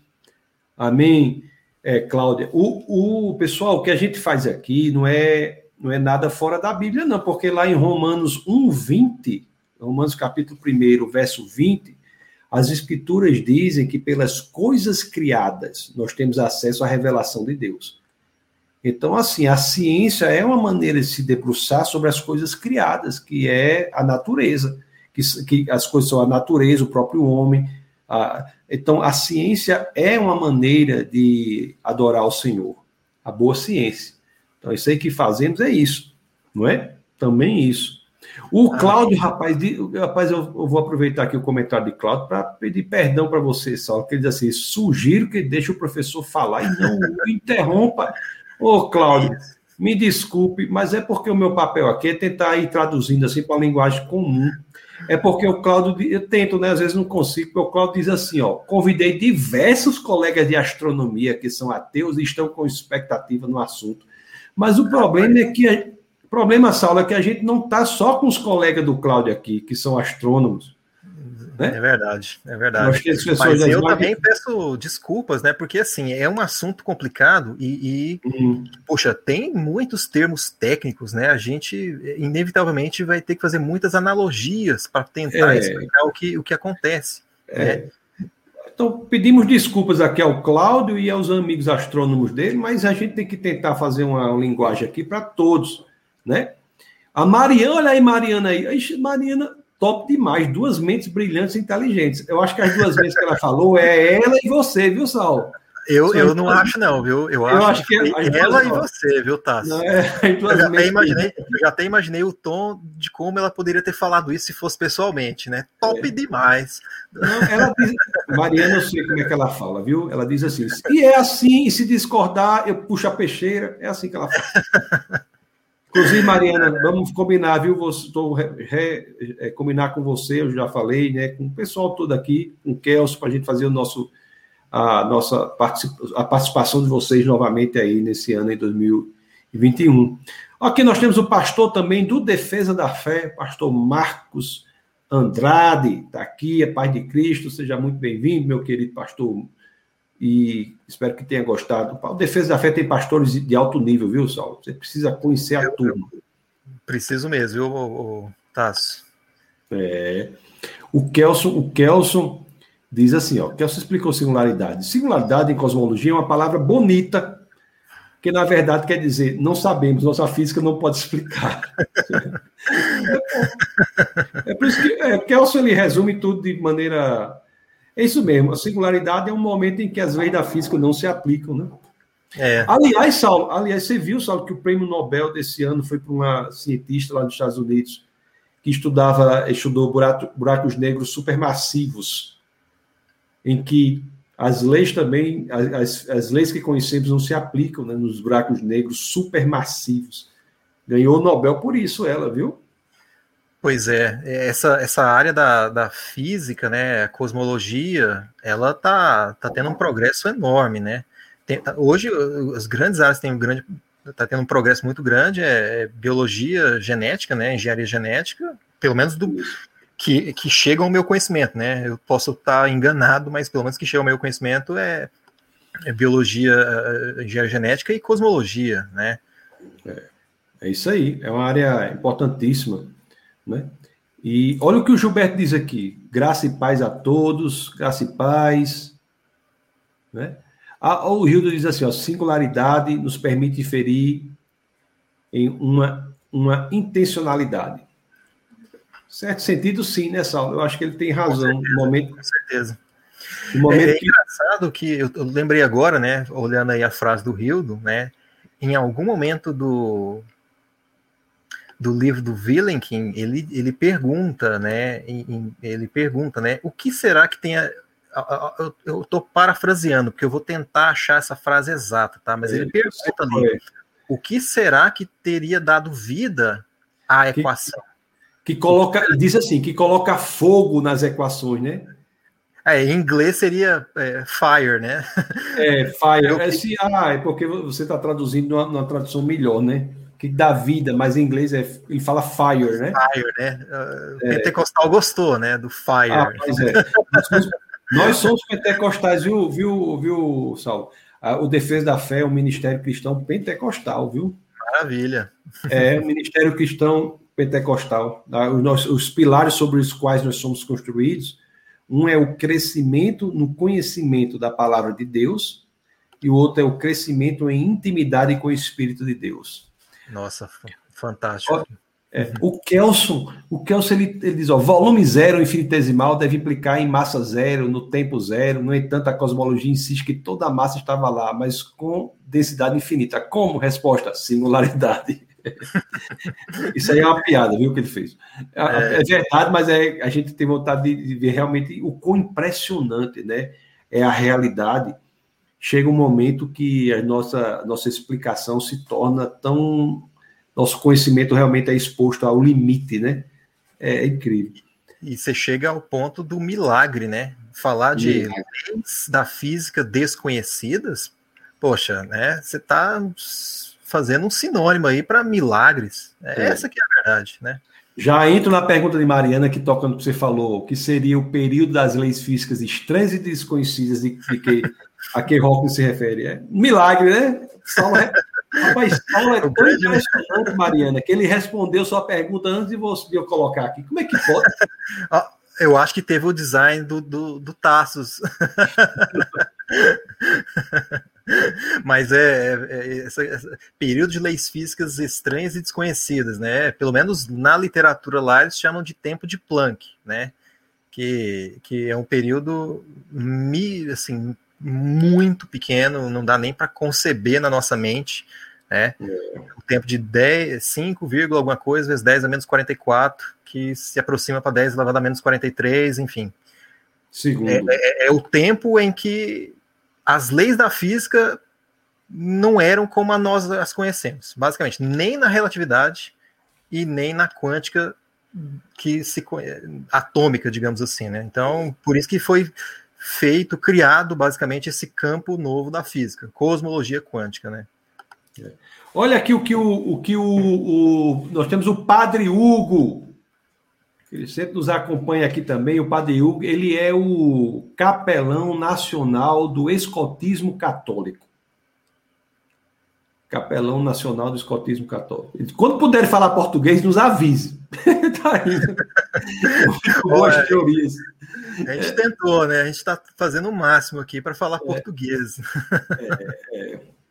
Muito bom, viu? Nosso querido padre Hugo Galvão, pessoa que eu conheço pessoalmente, um homem com coração maravilhoso, pessoa voltada aí à, à caridade, ao cuidado das, das outras pessoas, viu? Uma pessoa muito boa mesmo. Padre, Hugo já nos visitou lá na, na, na igreja, Defesa da Fé, Pessoa muito boa mesmo. Ó, o Klaus diz assim, ó. Eu estou gostando muito desses webcasts. Caso for possível, deixe os títulos das obras citadas nos comentários ou na descrição do vídeo. Agradeço por compartilhar os conhecimentos. Klaus, vamos fazer uma ajuda compartilhada. Vocês que estão ouvindo, coloquem os títulos aí nos comentários no YouTube. né? Você mesmo pode procurar, Klaus, se achar, coloque aí os outros também, um ajudando os outros, fazer, um, fazer um, um, uma, uma ajuda compartilhada. Muito boa a sua ideia. Então, nossa equipe é muito ocupada, assim, tem muitas coisas, mas, mas eu gostaria que vocês também nos ajudassem nisso aí, tá bom? Essas obras que foram citadas, coloque aí. Eu já, já disse aqui no começo que eu vou colocar o link de um vídeo que eu tenho curto explicando sobre a questão da mecânica quântica. Eu acho que é Deus e a mecânica quântica, alguma coisa assim. Eu vou colocar o link lá. Então, coloque aí os comentários. Quem me mandou, Saulo, várias e vários links e tudo foi a Ana Maria. Ela, ah. a, gente fez um, a gente fez um webcast aqui sobre a questão da similitude de DNA. E ela, e ela mandou várias, vários textos e eu coloquei todos na descrição do vídeo, né? Esse aqui é o 21 primeiro webcast já. Então tem os, teve vários aí. O Cláudio, ó, o Cláudio lá, ele excelente nível, parabéns. Muito obrigado, Cláudio. Cláudio é o, do, do, amigo, dos amigos astrônomos. Muito obrigado. Ah, o, o, o, e o nível excelente aí se deve, neste caso aqui, à participação aí do nosso grande Saulo Reis, grande matemático aí, o homem que a gente olha para ele e diz é chefe de departamento de matemática. Esse é. é, é eu, recebo, que, eu recebo, Olha o que o Rildo diz aí: as leis não são capazes de criar algo, elas, elas são percebidas quando ocorre a interação dos elementos que compõem o universo. Isso aí. A questão das leis, a Mariana fala, ó, justamente esse é o problema da biologia, faltam muitas leis. Inclusive, esse comentário da Mariana me lembrou uma palestra, se não me engano, do Adalto Lourenço, antiga, uhum. é, em que ele mostra, né, que pela filosofia da ciência, né, que as ciências mais bem sucedidas são aquelas que são capazes de fabricar leis, né? E, uhum. e tem um artigo acadêmico aí que eu vou agora que eu estou me lembrando, vou procurar ele perguntando. A, o título do artigo é uma pergunta. Na biologia, por que temos tão poucas leis? É, eu Na acho biologia, que temos poucas leis é a biologia corrente, do paradigma corrente, que é qual? A biologia evolutiva. Por que, que tem poucas leis? Então, né? Cadê as leis da biologia, né? É. Será que é porque o paradigma não permite? Enfim, é um questionamento importante aí, viu? Eu já vi Mariana fazendo esse comentário uma vez. Acho que eu, acho que estava tava eu, Elos e, e Vandi. Inclusive, Mariana, é hoje o aniversário de Vandi ou foi ontem o aniversário do seu esposo? Foi recentemente, viu? O aniversário do esposo dela. Um dia que eu já parabenizo publicamente essa grande figura internacional. Aí, viu? E agora a Marina deve ter esse, deve ter esse artigo, talvez o link. Ou se quem tiver, manda que eu coloco aqui também. Ou já coloca direto os comentários no YouTube, não nesses comentários ao vivo, depois vai estar lá no defesadafé.tv. Defesadafé.tv, passando aí embaixo, ó, defesadafé.tv você manda depois que a gente é, coloca aqui. Então você já coloca nos comentários. O Kelson, rapaz, o Kelson é o homem, esse, ele tecla rápido, viu, Saulo? Porque. tô, tô, imagina. Acaba que fala japonês não vai teclar rápido. O Japão é tecnologia pura, né? Elisa, ó, Big Bang, Big Rap, e o universo bolroso, vou falar assim, multiverso, Todos esbarram em singularidades formidáveis. E, na essência, em toda singularidade, as leis, em toda singularidade, as leis conhecidas não podem ser aplicadas. No final, isso é fé. É, agora, é interessante, só concordo, mas só esclarecendo que a nossa fé não é a fé das lacunas, né? É a fé com base no que conhecemos. O que conhecemos aponta para um momento em que as leis não se aplicam. Exatamente. A fé que busca entendimento é, não é uma fé irracional, não é a fé do salto de Kierkegaard. É, é, é, é. fantástico. Acho que se quando é aquela história, né? Que o, o nosso grande amigo aí, Dr. Marcos Eberlin, fala, né? Luiz Pasteur diz, né, que pouca ciência nos afasta de Deus, mas muita ciência nos aproxima. E, e é E, e isso é muito verdade. Isso é muito verdade. O, que, o Kierkegaard, esse você falou aí, né? Já falou duas vezes, o terceiro estágio da, da evolução dele, que é esse pulo no abismo.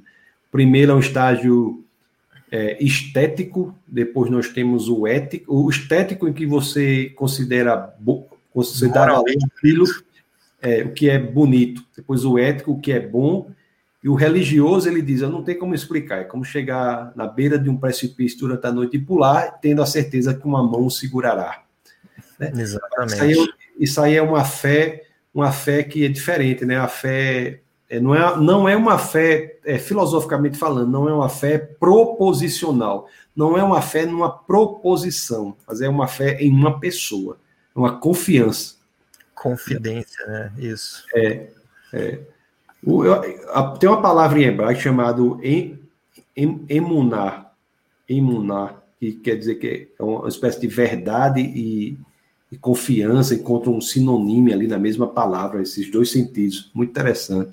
A Mariana diz assim, faz um elogio, que esses homens são top. é muito elogio, né não, Saulo? Muita bondade, generosidade desse povo. Com certeza, viu? Mas, é. Otávio, é, tem, é, tem sido uma honra, viu, participar do seu programa, porque, poxa, você é um, é um ícone para nós também, viu?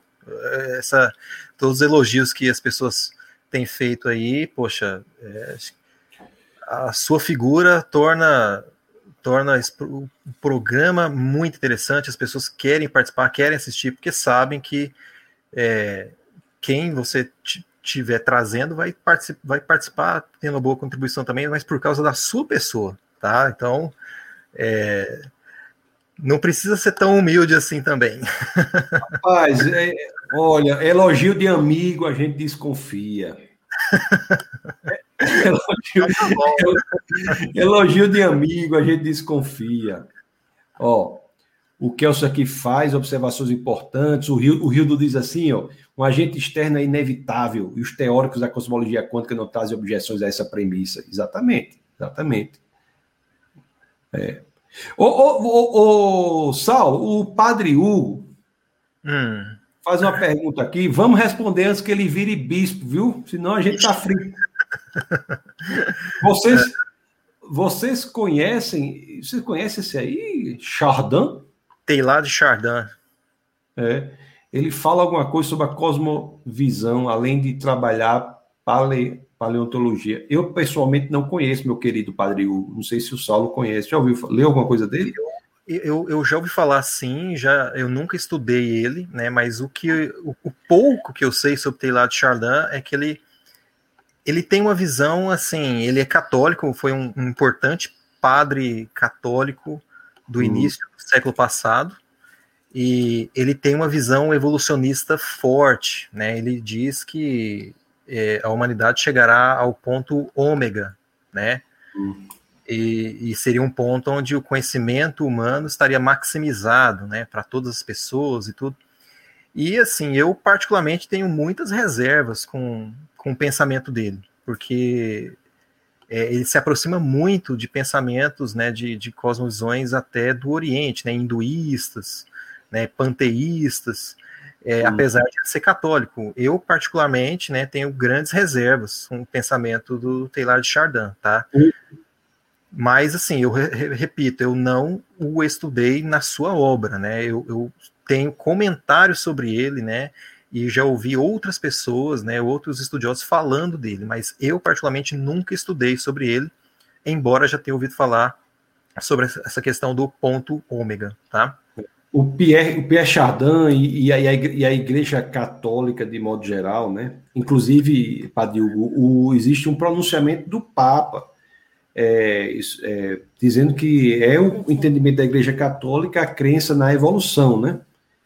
Existe é, é, na, no evolucionismo teísta, no, no, como é que o pessoal chama? Evoteísmo, né? Então, é isso, isso é, distancia, neste ponto, o entendimento de defesa da fé do entendimento da Igreja Católica na questão da evolução. É, nós não cremos na, na evolução, né? É, nós achamos que ah, tem problemas científicos na evolução e também bíblicos, né? Evolução, a evolução não prova o ateísmo, né? Porque tem nada a ver com argumento cosmológico, tem nada a ver com argumento ontológico, tem nada a ver com argumento da confiabilidade das escrituras. Mas a evolução é contrária a, a alguns trechos das escrituras, notadamente aquele que, em que deixa claro que Deus criou os animais segundo seus tipos, né? Que Deus criou o homem individualmente, inclusive o verbo em hebraico que é usado para a criação do homem.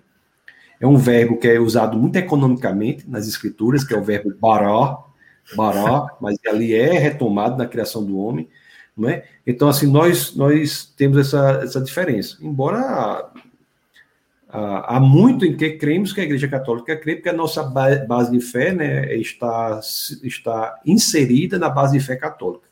Os 66 livros das Escrituras, né? Estão inseridos na base de fé católica. A base de fé católica são os 66 livros das Escrituras, mais é, dez textos, que dão sete livros a mais no Antigo Testamento, alguns acréscimos ao livro de Esté e Daniel, e também é o que o Papa fala de cátedra, fala ex-cátedra. Então, a base de fé católica ela é maior, a, a base de fé de defesa da fé ela é mais restrita, que são as escrituras. Eu, eu sei também que o Saulo também não é evoteísta. Ó, o Carlos aqui pede para falar um pouco sobre as condições de contorno, mas eu peço para rever, acho que nós não temos tempo hábil para isso, né? Saulo, mas são condições que tiveram de ser estabelecidas por um agente externo aí que entendemos que é Deus. Isso é. Oh, pois não, diga, pode não, só, diga resumidamente que Nossa, já estamos passando o tempo. Só um comentário mesmo, né, para deixar para ele, né, condições de contorno, normalmente, né, na, na, na, matemática e física, quando a, na, na, na, matemática aplicada à física, né, condições de contorno são condições é, que são impostas sobre as soluções de equações é, ordinárias ou parciais. Né? São em condições que vêm de fora da equação, ou seja, equação, é, condições que vêm de fora do sistema a ser explicado. Ser, pelo fato de ser condições que vêm de fora, não implica em Deus em si mesmo. Implica só que é preciso informação de fora. Essa informação pode vir de outras condições físicas, né? Normalmente é assim que se trabalha na física, né? São condições que vêm de outras condições físicas, né? Isso é o normal. O problema na nossa na, na, na equação de Wheeler-DeWitt é que quando você aplica a, a, a, soluciona a equação, você vai tirar essas condições de contorno de onde? É, é, este o problema. Não existem condições físicas, porque não existe um universo físico ainda. Então, de onde vieram essas condições? A única explicação é que teria vindo da mente criadora que colocou essas condições. Isso, exatamente, né? Esse problema, essa, essa, esse discurso muda de figura quando falamos do universo. Porque você, em um sistema interno localizado, você pode ter, pode ter informação que vem de fora, mas ainda do mundo físico. Mas quando o sistema é todo o universo, o que está fora do universo é o quê? Se o universo é matéria, tempo, espaço, o que está fora do universo é o quê? É algo imaterial, atemporal e não espacial. Né? Então, imaterial, portanto espiritual, não espacial, portanto infinito, e atemporal, portanto, capaz de ver o futuro que você livremente decide. Então, isso aí isso é, é, uma descrição de Deus. Se você descrever, se você disser que é outro nome, é outro sinônimo que você está dando a Deus. Exatamente. É, é, é por isso que até hoje, mais cedo, né, antes aqui, hum. eu participei, eu estava, eu estou participando de um grupo de estudo, né, da obra do Dr. William Lane Craig, e essa descrição é exatamente que ele dá dentro do argumento cosmológico Kalan, né? O argumento cosmológico Kalan, que cuja conclusão é de que o universo teve a causa e essa causa ela tem que ela tem que ela não, possu, não pode possuir as mesmas características do universo criado. Isso. O universo criou tempo, espaço e matéria, né? Se criou o tempo, então esse ser tem que ser fora do tempo, tem que ser atemporal, tem que ser eterno. Se criou o espaço, tem que ser a, tem, tem que ser de fora do espaço. Tem que ser se, não espacial. Ser não espacial. E se criou a matéria, tem que ser não material, ou seja, um espírito, uma mente, né? Ou seja, é uma descrição de Deus. Por aí, o argumento Calan foi formulado pelo Craig, embora já tenha sido antigo. Esse argumento que eu expus hoje foi exposto né, no livro do Stephen Meyer, que é um doutor em filosofia da ciência pela Universidade de Cambridge. Então, eu diria que é uma é uma nova versão de argumento cosmológico, né? É uma nova versão. Então, é mais aí um artefato apologético para nós. Pessoal, eu quero depois, rapaz, eu já tentei me aprofundar, tô estudar mais profundadamente isso aí, essa questão do, das implicações teológicas do teorema de Gödel, sabe?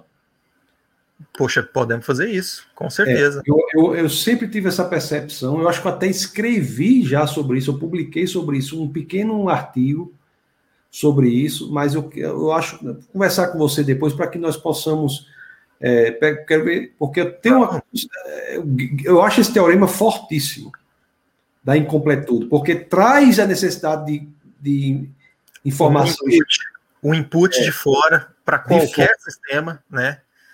Para qualquer sistema, ele é incompleto.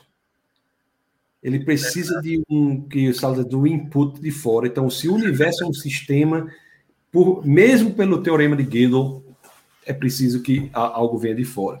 Rapaz, o negócio aqui eu não estou conseguindo terminar, porque, olha, que maravilha aqui. O Eduardo diz assim: a paz, minha primeira vez de São Paulo. Seja muito bem-vindo, Eduardo. Toda terça-feira, às 21 horas, nós temos a escola bíblica aqui. Terça-feira, 21 horas, é nossa escola bíblica. Aqui, pessoas de todo o Brasil do mundo até participam. E toda quinta-feira, às 21 horas, nós temos o nosso webcast. É proibido não pensar. Então, você é bem-vindo aí, tá? O... Vamos passar rápido aqui. O Paulo diz, ó, lembrando. Rapaz, o Paulo tá com a barba maior do que a minha. Você está vendo o desenho dele aí? Lembrando que a singularidade pode significar também um momento teórico em que o homem será superado pela máquina. Bom, será? Aí é é, isso aí, isso aí, por exemplo, é uma possibilidade da, da, da teologia lá do, do Taylor de Chardin, por exemplo, né? Que na, embora na época dele não existisse inteligência artificial como nós concebemos ela hoje, né, por computadores e tudo, mas é um pressuposto materialista, de que em algum momento as, a matéria, né, vai se chocar, se chocar, chocar, até chegar numa inteligência, né, que vai superar até a do homem, enfim é uma coisa meio, meio, meio maluca, viu, Otácio? É. é. ele traz até um livro aqui que ele sugere, singular, é Quando os Humanos Transcendem a Biologia. Até pai teve um amigo meu nos Estados Unidos que escreveu um livro agora sobre isso. Acho que o nome é Humans 2.0, uma coisa assim. Eu não, eu até depois eu vou procurar esse livro que ele trata disso aí. Ó, quem está aqui o Célio, o Célio foi participou do nosso webcast semana passada, você viu. Rapaz, o Célio escreveu né, aquele livro lá, aquele, aquele livro de 800... Não, aquele tijolo, aquele tijolo. Aquele é tijolo, não, aquele é um pré-moldado, é um pré-moldado, sabe? Rapaz, aquele livro é, é, fenomenal.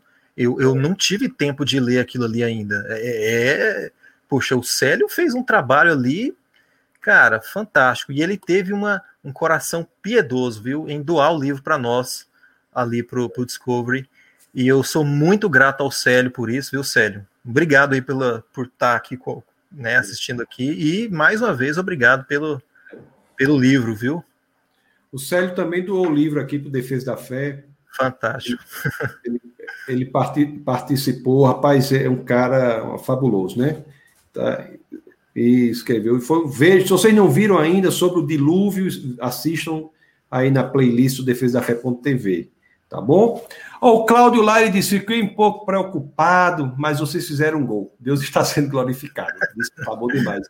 Que bom, Cláudio, que você é, gostou. Né? Mariana já está dizendo aqui, queridos, que Deus abençoe. Parabéns por nos ajudar a compreender mais sobre este assunto. Saulo, parabéns, você é top.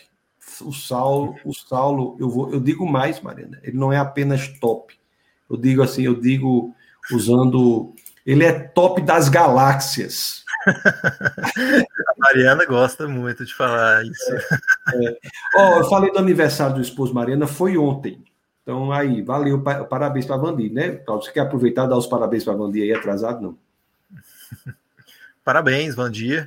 O, o, esposo dela, né, que teve lá no Congresso. É, o esposo dela, né? O esposo dela, que é uma pessoa maravilhosa. Né? É, o Célio fala das leis de Mendel, a, na biologia, a Mariana diz, há leis da biologia, mas são poucos em comparação com as demais áreas, né? Aí, aí ela fala ainda que há basicamente duas leis de Mendel e a teoria da biogênese. As demais sempre são de ecologia. Olha aí, que interessante, né? Aí o é. Célio rolou, rolou um bate-papo paralelo aqui, viu? De é Célio. mesmo. Aí tem a lei da biogênese de Pasteur, só vida só provém de vida, não é? O Kelson dá. Oh, desculpe, Saulo, vá, diga aí porque a gente está no tempo aqui, mas diga, vá. Não, eu só ia comentar, né, que essas leis aí, elas não têm a ver com a origem ou diversificação da vida, né? Elas têm a ver com, quer dizer, a lei da, da, da, da de Mendel um pouco, né, com a diversificação, né? Mas não, ela não explica a origem da, da, da, da de, de recursos novos, né, que, a, que que supostamente evoluíram de seres menos evoluídos, né? Enfim. Oh, o Kelson diz assim, ó, excelente debate, um abraço a todos. Eu, nós, nós, que nos, nós que nos sentimos honrados, Kelson, com a sua participação aqui nos comentários. Muito obrigado, meu querido. Nós, tenho certeza que Saulo também, né? Nós, nós nutrimos um carinho muito grande por você. Vamos, vamos marcar. Qualquer dia eu vou marcar um webcast especial, várias pessoas falando ao mesmo tempo. Que legal. Isso é legal, não vai, Saulo? Vai ser bom, vai ser bom. Lá, lá na... ao mesmo tempo, não. Todos presentes, mas cada um falando no momento. É. Lá na Liga do Design Inteligente, a gente às vezes traz seis pessoas, né? Uma delas palestra e as outras são pessoas que vão comentar e descer o sarrafo quando necessário, né? E somado aos comentários ali do, do ali do lado, né? Do YouTube. Mas é um modelo nosso que a gente preferiu fazer para suscitar mais a participação né, do, do, do, do, pessoal do, ali do design inteligente. O Célio, que Deus abençoe, Deus abençoe você também, Célio. Não é? Aí parece que Mariana e Célio chegaram a um acordo aqui, foram essas. chegaram a um acordo. O Cláudio dá muito obrigado. O Pedro, de sensacional, um grande abraço, dois gigantes. O Pedro, Pedro é uma figura, um rapaz jovem, né? Pedro, eu vou. Pedro, ele tem, quando eu conheci Pedro, a sua esposa, um casal jovem, com um filhinho, né? O filhinho, se eu não me engano, é Pedro Júnior, Pedro Filho, o menino dele, tudo. E pelo que eu soube, tem um projeto aí de ter vários e vários filhos. Pelo que eu soube. Então, nos deixa atualizado, Pedro, para a gente poder divulgar aqui no nosso webcast. São vários e vários filhos que eles vão ter, só. Assim, vai assim, assim, um, tá, por ano. Hum. Você acredita que o Pedro tenha 19 anos mesmo? Você acredita? É. O tamanho daqui, do, do Pedro? É. Pedro é, é uma figuraça, né? Figura, eu não figura. acredito. Ele mostrou a identidade pra gente aquele dia lá, mas eu não acredito que ele tenha 19 anos. É. Só que ele. Ele, o Célio diz: o Célio, temos ainda informação que a característica do inverso é produto de uma mente inteligente. Isso aí. Ó, oh, o Davi está de Portugal assistindo você. Tá vendo aí, ó? Maravilha, nossa. É. O Padre Hugo faz uma observação aqui. No ateísmo que nega o Deus imaterial e, e não espacial, que cria todas as coisas, chegamos à pergunta feita a Santo Agostinho. E o que Deus fazia antes de criar todas as coisas? Acho que sabe a resposta. Pois é, essa pergunta é interessante, porque a rigor, a rigor, nós não podemos usar o termo antes quando não há tempo. Então não há antes da criação do tempo. Quando tempo não há, não existe a possibilidade do uso do antes, durante ou depois. Então, é um eterno agora, né? Como se é, fosse um, um eterno agora. É muito interessante, né? Deixa eu ver aqui, nós temos o Pedro o Pedro, o Pedro diz assim, ó, por enquanto nós temos só um filho, ó, por enquanto, por enquanto. E o Rildo, ele dá, foi um prazer participar desta aula, um grande abraço aos dois mestres. Um abraço, Rildo. Saulo, gostaria de agradecer, né, a você pela por essa sua participação. É uma honra para a gente você estar tá aqui né, convidar você aí para outras oportunidades. Vamos, vamos ver a questão do teorema de Gödel. Né? Gostaria de agradecer, agradecer muito por tudo que, que você tem feito aí, amigo. Tamo junto, viu? Foi uma grande alegria. Você tem aí a palavra aí para suas colocações finais. Eu, eu, fico, eu que fico muito feliz de estar aqui no seu programa, me sinto muito honrado, genuinamente. Eu nunca imaginei que pudesse chegar eh, no seu programa, né, falar para as pessoas e falar contigo mesmo. Muito obrigado pela oportunidade, tá? E eu, Tasso, eu posso falar rapidamente do, do, do, meu grupo, do Reasonable Faith, para as pessoas terem conhecimento e tal. Né? Por favor, eu, pode falar. Acho que uma boa parte, talvez uma boa parte aí da audiência, né, do pessoal conheça já o Dr. William Lane Craig, né, um dos apologistas mais conhecidos aí do mundo, né? E ele tem um ministério nos Estados Unidos chamado Reasonable Faith e lá em, aqui em São Paulo, né, eu fundei o primeiro grupo, o Reasonable Faith da, da América Latina. A gente tem aqui um grupo e fico aberto, então, a contatos, pessoas interessadas na defesa racional, inteligente da, da fé cristã, né? E no, a ideia não é debater a fé cristã, né, com xingamentos, eu estou certo, você está errado. Não é bem esse tipo de debate que Jesus teve com as pessoas simples, né? O único momento que Jesus foi um pouquinho mais agressivo foi com os vendilhões ali do templo que estavam né, usando o templo para proveito próprio, mas a ideia da apologética é debater a fé cristã de maneira racional, inteligente e civil, né? De modo a manifestar para as pessoas que a fé cristã ela é racional, ela não é um sentimento simplesmente, ela é algo que tem a ver com a realidade, né? Usando até as palavras de Chesterton, né? Então, é, as pessoas estão convidadas aí é, é, a, a entrar no site, né? http dois pontos barra barra acrópole da fé cristã.com, né? É o site do, do meu grupo de apologética, tá? Reasonable Faith em São Paulo, tá? E para quem esse site me permite só interrompê-lo, esse site inclusive eu já coloquei aqui na descrição do vídeo, tá? Ah, sim, verdade, verdade. Obrigado, Tasso? Obrigado.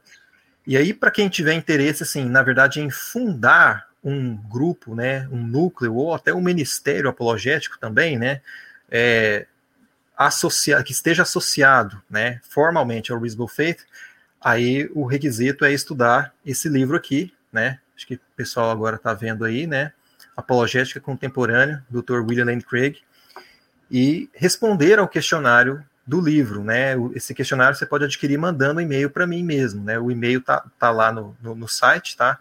Isso para quem tiver interesse em se vincular formalmente ao ministério do William Lane Craig, tá? Seria esse o, requisito, tá?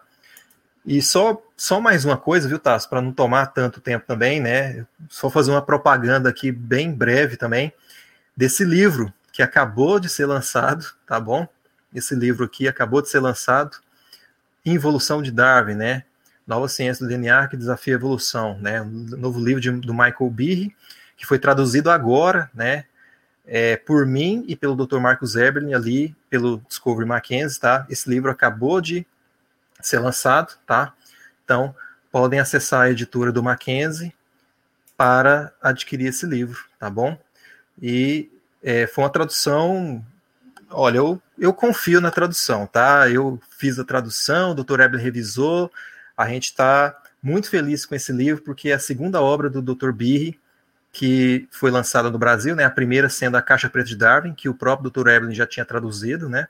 Então esse é o segundo livro.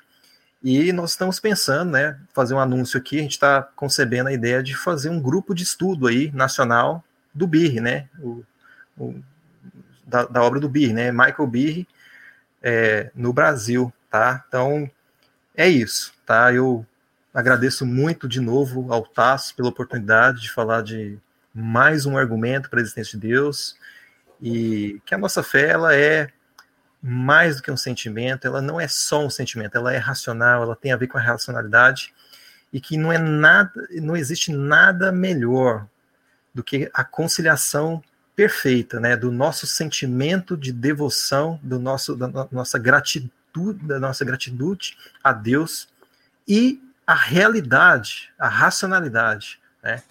Então é isso que a gente propõe. Muito obrigado. bom, meu querido. Muito obrigado, viu? Muito obrigado a sua presença. Aqui, aqui no, no nosso é, no nosso ministério, nós temos também uns núcleos, para quem quiser participar, só mandar um WhatsApp para o ministério.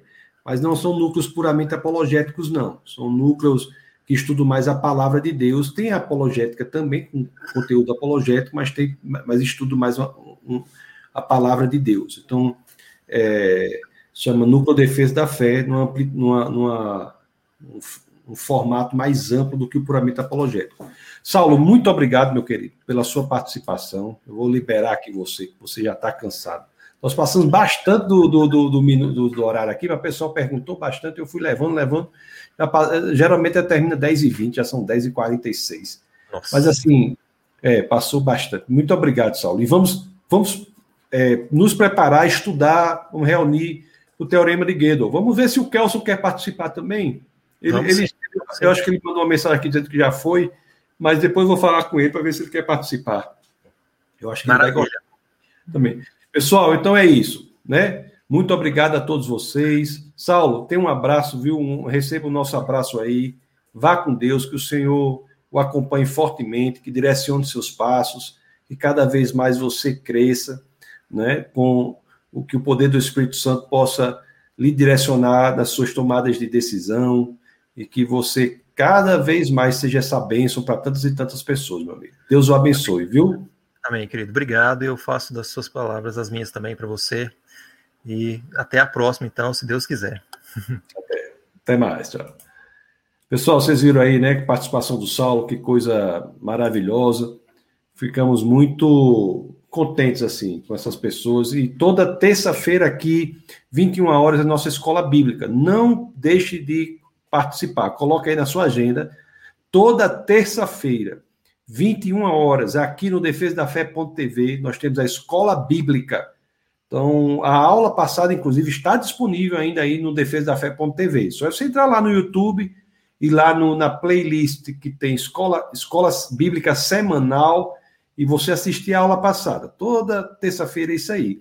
E às quintas-feiras nós temos o nosso webcast. Sempre batendo papo com alguma pessoa, ou então expondo um argumento aqui que tem a ver mais com a relação entre ciência e fé as questões mais intricadas da, da fé cristã e o relacionamento delas com a ciência, filosofia e artes.